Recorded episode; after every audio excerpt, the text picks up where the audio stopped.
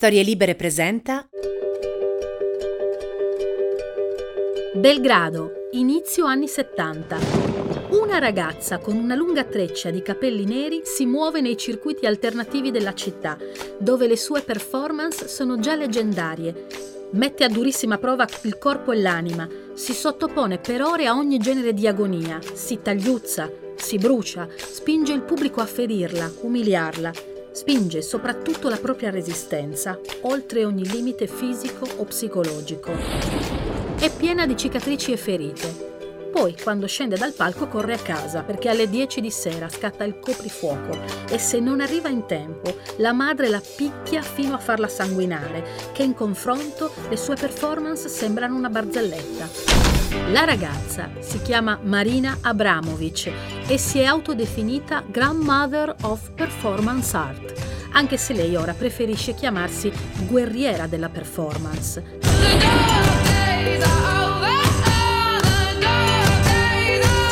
Suo corpo, con cui ha frantumato schemi e convenzioni, è il suo primo strumento di libertà culturale e sessuale. Il suo motto è Se mi dici di no, è soltanto l'inizio. Benvenuti a Morgana, la casa delle donne fuori dagli schemi. Io sono Michela Murgia e mi piacciono le donne controcorrente, quelle che nella percezione comune sono strane, pericolose, esagerate, stronze, a modo loro tutte diverse e difficili da collocare. Forse sono donne che non sposereste o non vorreste come amiche, però mettetevi l'anima in pace. Non sono mai stati questi i loro obiettivi. Vogliono piacersi, non compiacervi. Questo spazio si chiama Morgana perché le rappresenta tutte, un po' fate e molto molto streghe, belle e terribili insieme. E incontriamola meglio dunque, la Morgana di oggi. Nipote di un sacerdote ortodosso poi proclamato santo, Marina nasce a Belgrado nel 46, che già come premessa non è una passeggiata, ma una cosa buona c'è. In Jugoslavia le donne sono uguali agli uomini. Con la guerra hanno arruolato anche loro, che valgono quindi come i maschi. In questo senso le disparità si azzerano. Sia la madre che il padre, partigiani durante la seconda guerra mondiale, sono militari e Marina cresce immersa in quei rigidi codici morali e comportamentali che incanalerà tutti in una disciplina rigorosissima anche nella sua arte. L'infanzia di Abramovic viaggia sul disastroso andante. Ma quando tuo padre ha il pessimo tempismo di scegliere per il tuo battesimo il nome del suo grandissimo amore, che purtroppo non è colei che ha sposato, diciamo che non parti proprio con le migliori intenzioni. La Marina di cui Vojin Abramovic si innamora in trincea era un'eroina di guerra, peraltro bellissima e Danica, maggiore dell'esercito e moglie di Vogin, quando lui sceglie proprio questo nome per la loro figlia, decide che la reazione più semplice per lei è quella di odiare la portatrice di quel nome, sua figlia. Marina, insomma, cresce in questo bel clima e si difende come può.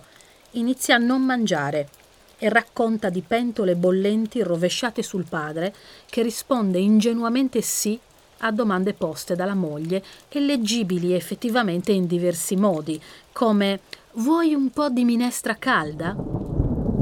I genitori, insomma, si odiano, dormono nello stesso letto con la pistola carica sul comodino, ma non ci pensano nemmeno un secondo a separarsi, perché l'odio, a volte, lega assai più indissolubilmente dell'amore. Marina ha tutti i disturbi psicosomatici d'ordinanza, comincia anche a sanguinare, ad avere continue emorragie. Forse la sua ossessione per il plasma comincia qui, probabilmente. Ed è grazie a questo che la ricoverano in ospedale per un anno, periodo che lei definirà il più felice della sua vita. La sua prima lezione di arte Marina la riceve dal padre, a 14 anni. Nel 1960 gli chiede di comprarle dei colori e lui si presenta a casa con un amico che si stende per terra e taglia davanti a lei un pezzo di tela sul quale getta colla, sabbia, bitume, colori, pietrine. Poi, dopo aver cosparso il tutto con la trementina, getta un fiammifero al centro, facendo esplodere il tutto e dicendole Ecco un tramonto!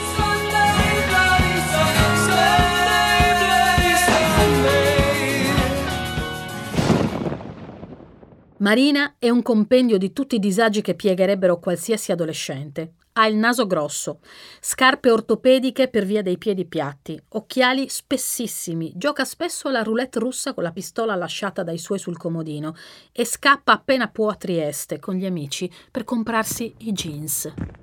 A 19 anni, disturbatissima, si iscrive all'Accademia di Belle Arti di Belgrado e i suoi professori le dicono che è completamente pazza e che non diventerà mai una vera artista. Tra i limiti del corpo e le possibilità della mente, per lei però vincono le seconde. Durante le sue performance si dà fuoco, si sfregia il volto, si rovina i capelli, si incide con un rasoio sul ventre una stella a cinque punte, si fustiga e si distende su una croce composta di blocchi di ghiaccio, si fa camminare addosso pitoni privati di cibo nelle due settimane precedenti all'esecuzione della performance. E una che alza sempre di più la posta. Si presenta al pubblico un giorno posando sul tavolo diversi strumenti di piacere e dolore. Agli spettatori viene detto che possono fare ciò che vogliono con lei per sei ore. Sarà questo il periodo di tempo in cui Marina rimarrà totalmente immobile e inerme. Le prime tre ore scorrono tutto sommato lisce, ma si sa che basta un primo lanciatore di pietre per dare la stura a una lapidazione. La violenza che abbiamo tutti dentro a quel punto scorre libera e i vestiti di Marina vengono tagliuzzati con lamette e forbici. Poi qualcuno inizia a fare lo stesso con la pelle del suo corpo. C'è chi le succhia il sangue e lei non fa nulla, non un gesto, non uno sguardo per difendersi. Tra i 72 oggetti c'è anche una pistola carica che le viene messa in mano e qualcuno avvicina il suo dito al grilletto. È a questo punto che tra il pubblico nascono due schieramenti, gli istigatori e i protettori. Combattono tra di loro e vincono i protettori.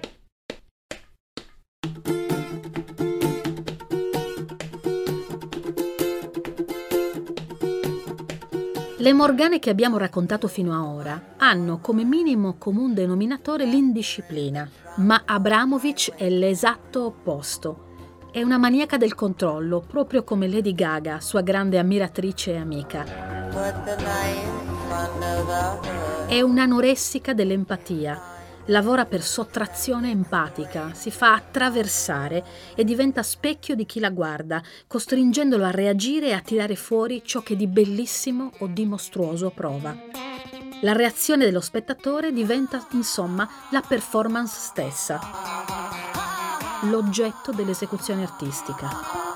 Funziona come camera dell'eco, Marina, permettendoti di pensare che tutto sia possibile, anche ucciderla. Perché la sua arte, accettando a prioristicamente tutte le conseguenze su di sé, ti deresponsabilizza e fa sì che tutto sia lecito se sei tu a decidere che lo è.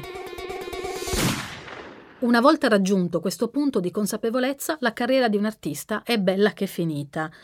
Ma tutto questo controllo interiore va improvvisamente a rotoli quando a 29 anni Marina incontra il grande amore.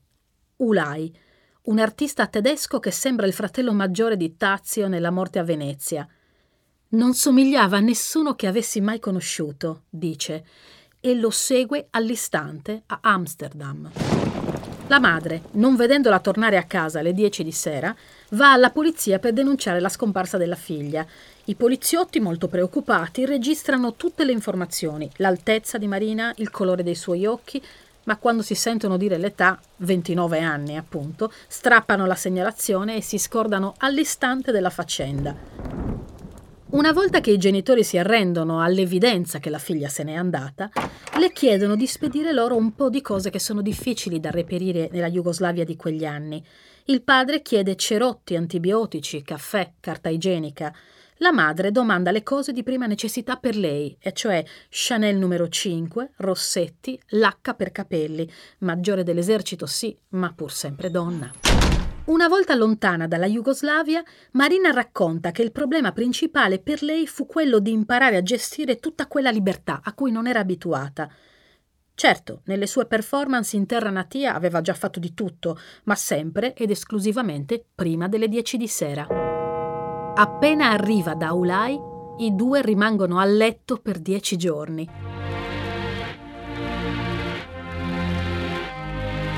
Se devono separarsi, si telefonano in continuazione e lui registra ogni conversazione con il consenso di lei.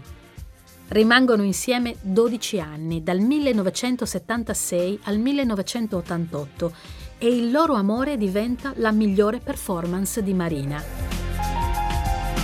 Alla Giudecca a Venezia corrono nudi fino a scontrarsi, con un microfono che amplifica in modo ossessivo il rumore del contatto carnale. In Imponderabilia, a Bologna, sono completamente nudi, ai lati di una stretta porticina che consente l'entrata in galleria. Chi vuole entrare deve letteralmente passare in mezzo ai loro corpi. We are standing naked in the main entrance of the museum, facing each other. The public entering the museum have to pass sideways through the small space between us. Each person passing has to choose which one of us to face. In breathing in, breathing out, bocca a bocca e con le narici chiuse da filtri di sigaretta, l'una respira nella bocca dell'altro, in una rappresentazione tragica di cosa succede quando si dipende completamente da un'altra persona. Marina lo ama così tanto, dice, da non riuscire appunto a respirare. Lui è meno famoso di lei e come spesso fa un uomo insicuro davanti alla sua donna più potente e forte, la tradisce. Lei, pur di non perderlo, accetta di fare l'amore con lui e la sua amante, un'idea non brillantissima, infatti poi si lasciano. Ma anche questo lo fanno a modo loro.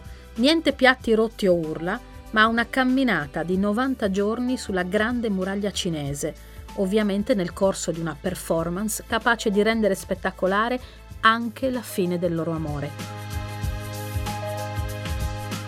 Partono dai capi opposti della muraglia, lui dal deserto del Gobi e lei dal Mar Giallo, e dopo una camminata di 2500 km si incontrano a metà strada per dirsi addio per sempre.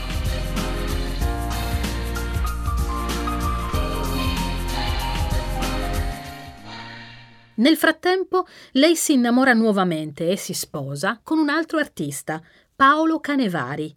Dice di lui che è troppo giovane, troppo bello e troppo italiano per lei. Si lasciano dopo un po' di anni e come spiegazione lei ha queste parole. Metto continuamente sotto pressione gli amori della mia vita. Troppe richieste, troppa ossessione, troppa gelosia. Una tempesta di emozioni tragicamente balcanica unita a un accanimento sul lavoro che nessuno riesce a reggere, anche perché finisce per porli in secondo piano. Gli uomini mi abbandonano perché, insaziabile, pretendo tutto l'amore che non ho avuto da bambina e perché non mollo mai, devo sempre dimostrare di vincere. Contro chissà chi. Non si preoccupa di raccontare tranquillamente di aver abortito tre volte, perché per la sua carriera diventare madre sarebbe stato un disastro. Ognuno ha un'energia limitata nel proprio corpo, racconta.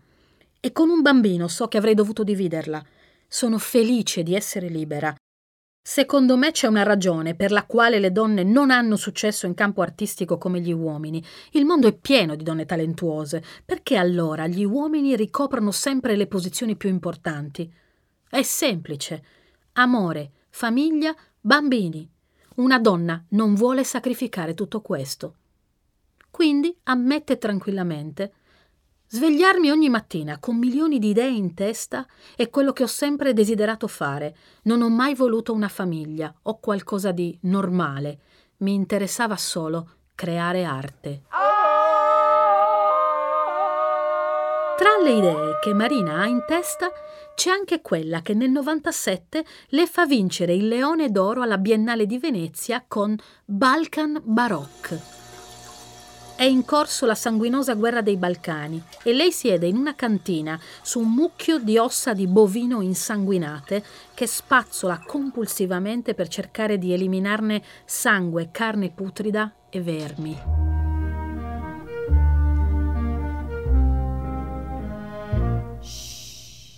ma è nel 2010 che Marina, con la sua performance The Artist is Present, al MoMA di New York crea il panico.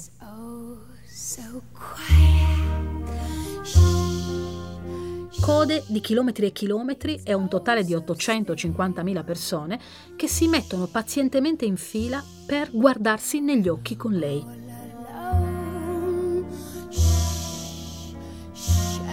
so peaceful until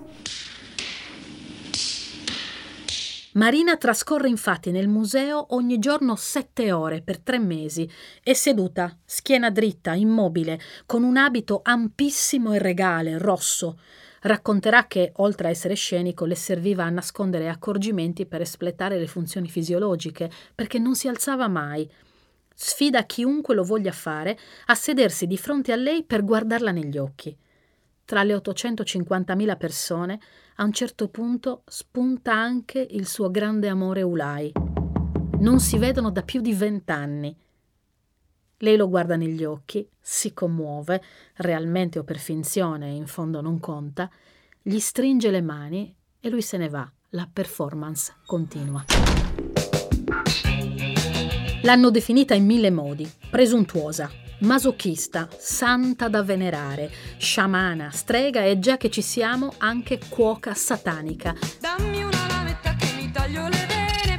Ditemi voi se non è la Morgana ideale. Diventa bianca questa notte da falene. Quello che Marina fa, comunque, è sempre spingere le cose oltre.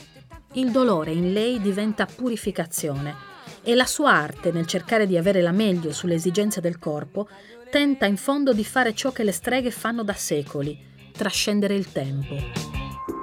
E a 72 anni, va detto, il suo viso dimostra almeno 20 anni in meno della sua età biologica. Il merito, lei dice, è dei ritiri spirituali lunghi un mese che fa in India una o due volte all'anno, digiunando per più giorni di fila. Ti voglio bene, sì, ti voglio tanto bene. I maligni però dicono che più che il digiuno poté il Botox. Ma ogni strega che si rispetti ha i suoi trucchi. A proposito del tempo che passa, Marina dice non ho mai assunto droghe, bevuto alcol o fumato in vita mia. Ho soltanto una dipendenza dalla cioccolata. La cosa importante è pensare il proprio corpo come una casa dove lo spirito vive e questa casa deve essere pulita.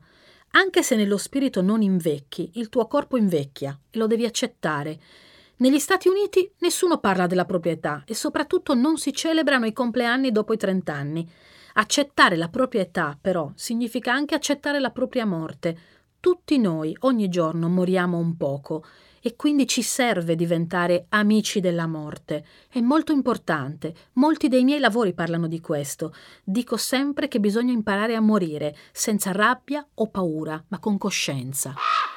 If we are here not to do what you and I wanna do and go forever crazy with it, why the hell we are even here?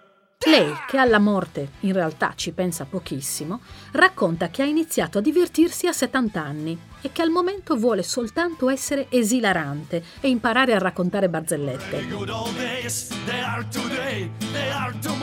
Io non ce la vedo. Se qualcuno le chiede i suoi progetti futuri, risponde: Ho molto lavoro, sarò occupata fino al 2052 calcolando di continuare quindi con la sua arte almeno fino a 106 anni. Secondo me è un calcolo plausibilissimo.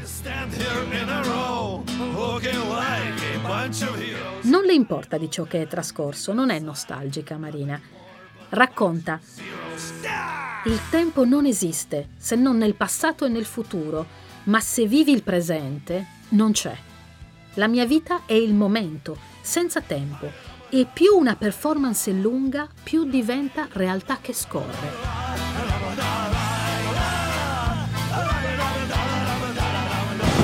Naturalmente ha già pensato anche alla sua ultima performance, che ovviamente sarà il suo funerale.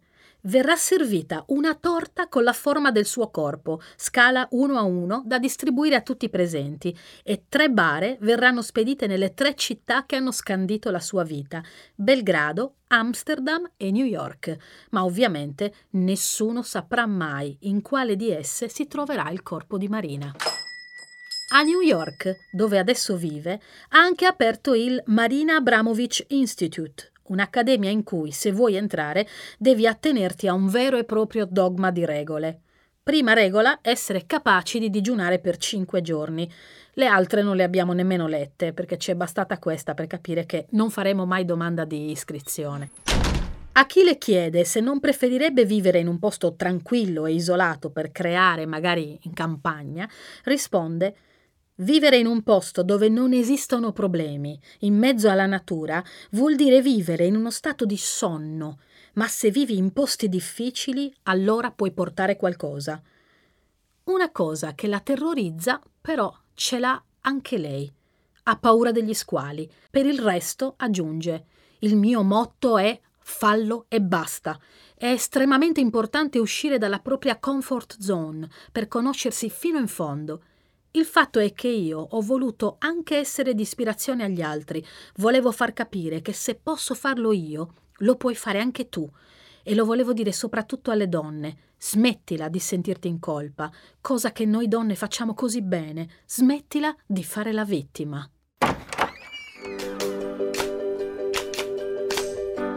Ecco, Barbara Alberti, una donna che ha uno sguardo particolarmente acuto sui sentimenti, sull'amore, sulla vita e su tanti luoghi di contraddizione dell'animo, che in qualche modo abbiamo assimilato a Marina Abramovic, proprio per la sua capacità di intelligere le cose che per altri sono chiare, ma in realtà nascondono tantissimi doppi fondi oscuri.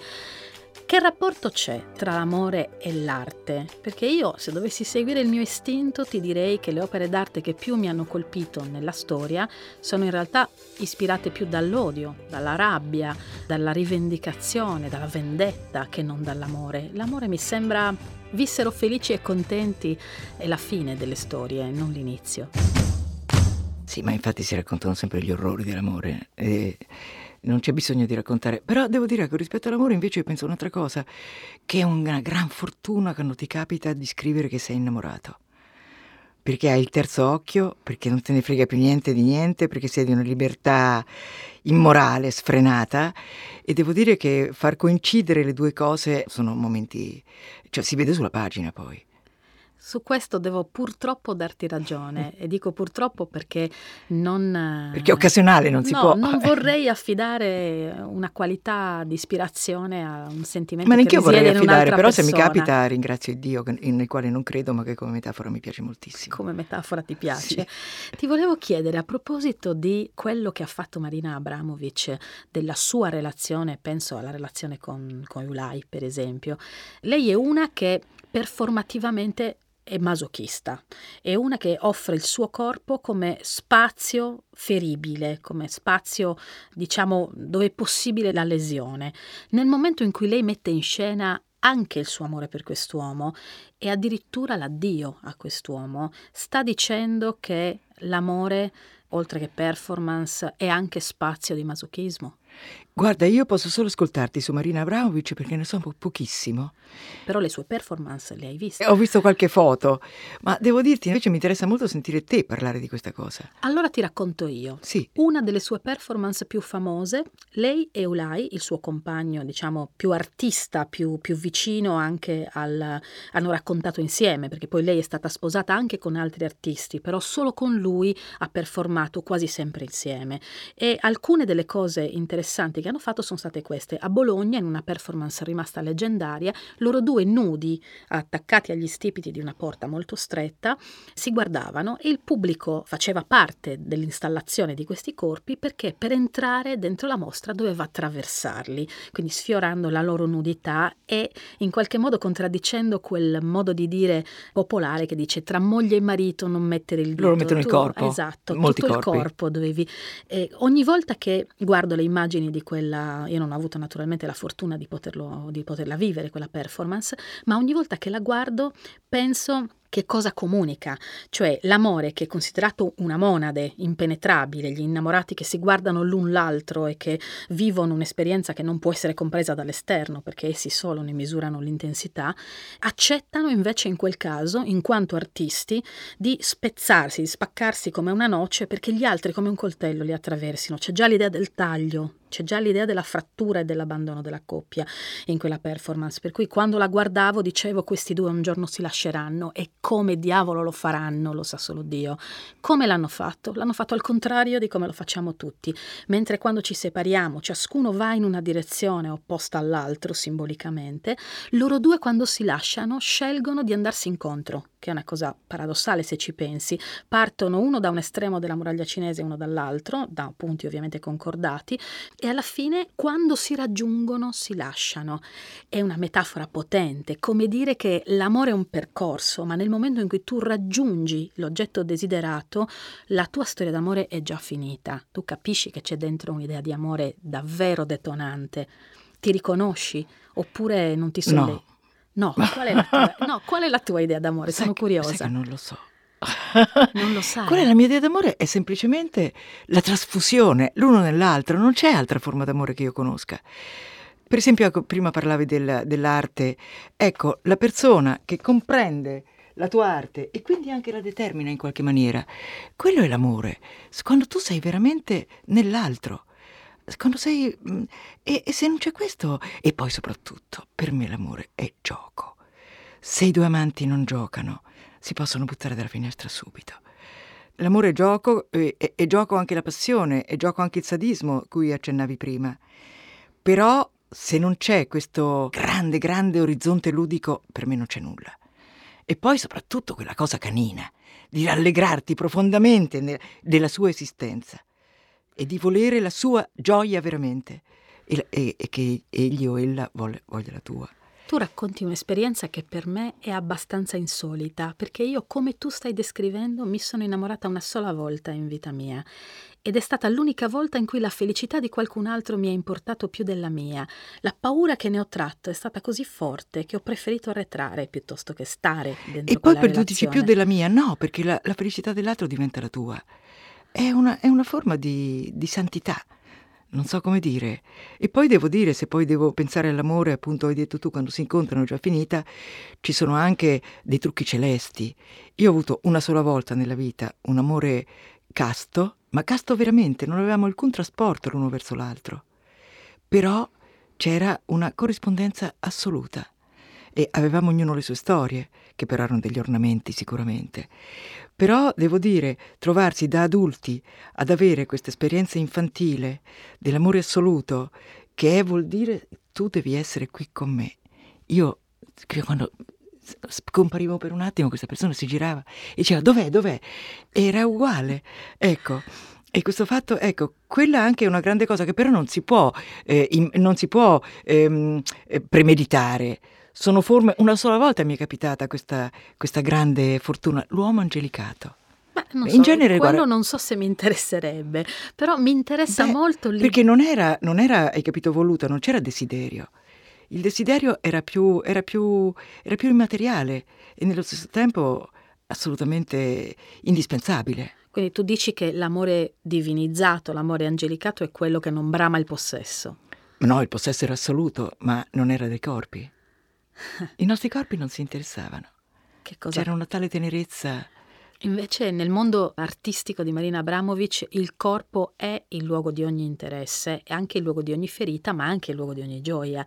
E penso che quando vedo le performance che lei ha fatto col suo corpo e col suo compagno, mi viene in mente inevitabilmente John Lennon e Yoko Ono, che pur non facendo performatività artistica Beh, l'hanno fatta sempre in verità. L'hanno fatta sempre, però sai, lui era musicista, lei era una musicista, invece questa scelta loro di mettere in scena i corpi nudi, di farsi fotografare a letto, di farsi filmare, inevitabilmente mi evoca il mondo di Abramovic e mi domando che cosa si deve provare a far parte di una coppia dove la verità di se stessi è stata così detta, così esplicitata, che non c'è più nemmeno bisogno dell'intimità dei vestiti, del nascondimento, del chiudere la porta della camera da letto. Ecco, una cosa del genere per me è, è vertiginosa verso il basso. Però. Di quando è questa performance di Marina Abramovic? Credo degli anni Ottanta, non vorrei ecco, sbagliarmi. È stata una grande previsione del futuro, perché adesso lo fanno tutti non lo fanno gli artisti. Adesso chiunque, diceva mia nonna toscana, avete messo il sedere alla finestra. Cioè adesso chiunque si fotografa a letto, si fotografa l'uccello, si fotografa quello, si fotografa quell'altro.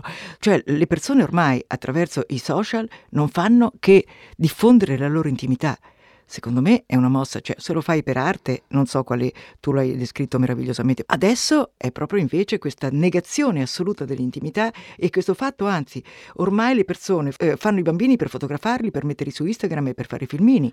Tu guarda questa cosa che è successa a Gela, le mamme si sono ammazzate tra di loro per avere il posto migliore per fare le riprese della festina di Natale dei bambini è dovuta intervenire una volante per sedare l'infinita vanità delle madri. Adesso noi non viviamo più cioè i moderni vi- vivono per fotografarsi, vivono per filmarsi e per mandarsi sui social. Quindi questa performance allora diventa veramente profetica, solo che lì è elitaria e qui è una cosa di massa. Allora e in questo faccio... caso ti dico che la morte dell'intimità è lo svilimento assoluto dell'atto.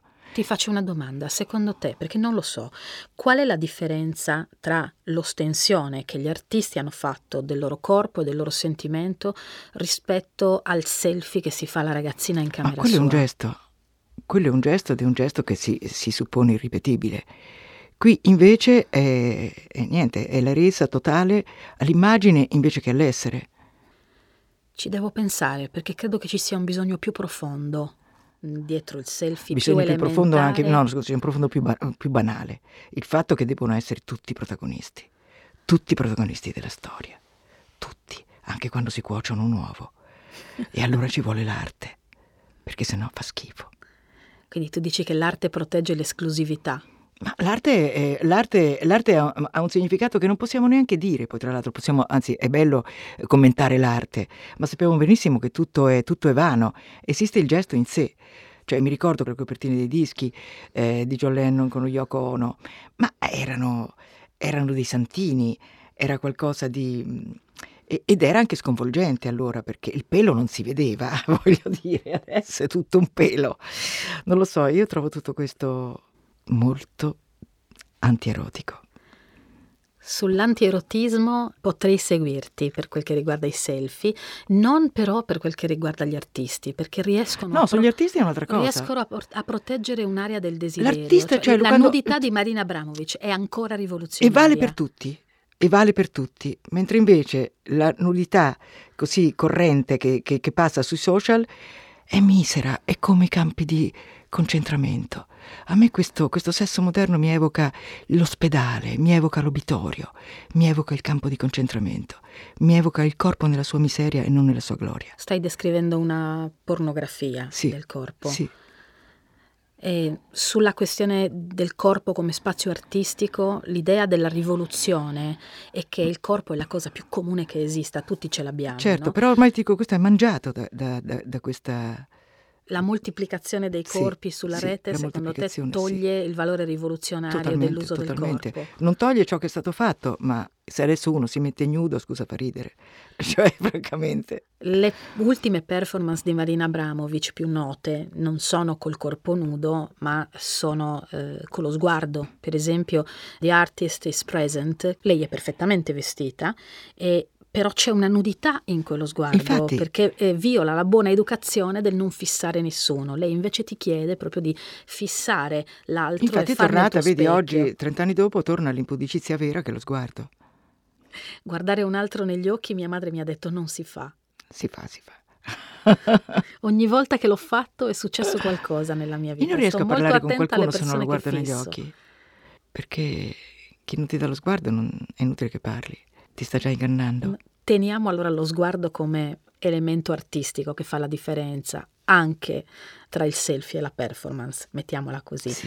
Bene, io ti chiedo se tu pensi di avere uno sguardo amante tuttora, perché Marina non è una donna giovane secondo i criteri con cui si giudica la giovinezza eh, anagrafica, è una donna che ha più di 70 anni e tuttavia questa cosa della, dell'amore come spazio performativo ancora la pervade, le sue cose parlano ancora di questo.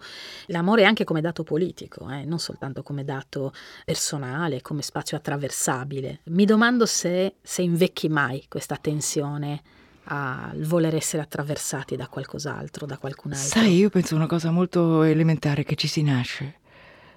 ci si nasce. O hai questa curiosità e questa, altrimenti questa curiosità e questa intensità nella vita e quella naturalmente sparisce, sparisce con la morte. Però se non ce l'hai, come te la dai? Come il coraggio, uno non se lo può dare. Augurando allora la capacità d'amore e d'amare a tutti, anche a me Io medesima. morirei di noia. Tu moriresti di noia. Ma forse mi ucciderei proprio. No, non lo so. Io non sono. No, vivere indifferente? Beh, ragazzi, io una sola volta. No, indifferente. Mi è no. successo una sola volta a Aspetta, 19 anni. Indifferente no. Ho passato un mese di indifferenza. Io ho pensato freddamente, io mi uccido. E che nella fase in cui io mi stavo formando come persona, l'amore per me è stato davvero, la- l'amore osservato negli altri, l'amore rappresentato anche, è stato davvero uno spazio frecciato, uno spazio dolorante e quindi non è strano che sia uno spazio che io ho riservato a momenti assolutamente alti della mia vita e non a una quotidianità. Forse salvare un'idea un po' più familiare dell'amore, un po' più quotidiana, eh, potrebbe essere una- un'ipotesi che va oltre l'artistico. Ma che, che vuol dire quotidiano? Noioso? No, non vuol dire... Perché quotidiano dire- non esiste, c'è l'amore, guarda. vuol Sai che odio quelli che ti dicono ti amo come il primo giorno? Ma che allora non mi ami più! Perché tutti siamo un divenire. Se mi ami come il primo giorno sei rimasto indietro. Tu devi amarmi come adesso, molto di più. L'amore se c'è non può che crescere. Quindi il quotidiano io lo vedo come una grande crescita. E poi sai, fra te e me c'è una grande differenza. Tu sei un artista ma sei anche un intellettuale. Io sono canina. Io ho proprio una coda invisibile dietro che scodinzola. Proprio... No, non penso che tu non sia un intellettuale. Non Ma non lo so, in qualche modo ho letto qualcosa, però- ce l'hai. Però, però in me la bestia è molto più forte dell'uomo. Bene. Il cane, no la bestia, il cane, perché non sono un gatto. Io sono so- proprio io un cane che si fa gatto. fregare. Credo che ci sia un modo canino e un modo felino di Sì, stare davanti sì. all'amore e io e te li incarniamo entrambi. Ecco perché quando abbiamo insegnato nella nostra università, tu insegnavi amore e io insegnavo Odio, odio. me lo ricordo. sì, sì, certo. E però alla fine hai parlato d'amore. Puoi odiare soltanto quello che avresti potuto amare in qualche modo. Bene, su questo io ringrazio Barbara Alberti. Ma ringrazio io Michela Murgia che come lei sa, considero, lei mi prende in giro per questo, l'unico capo rivoluzionario possibile in Italia, ma purtroppo le piace vivere e quindi non farà politica, ahimè.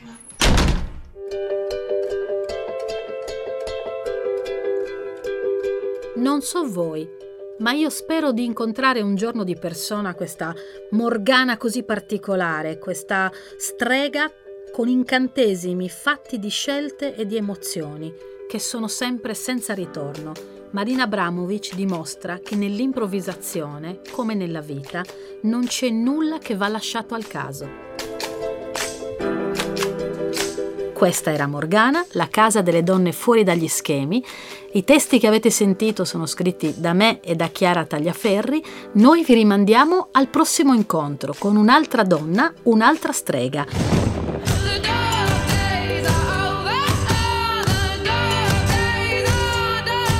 Per sentire le puntate precedenti e quelle future, storielibere.fm.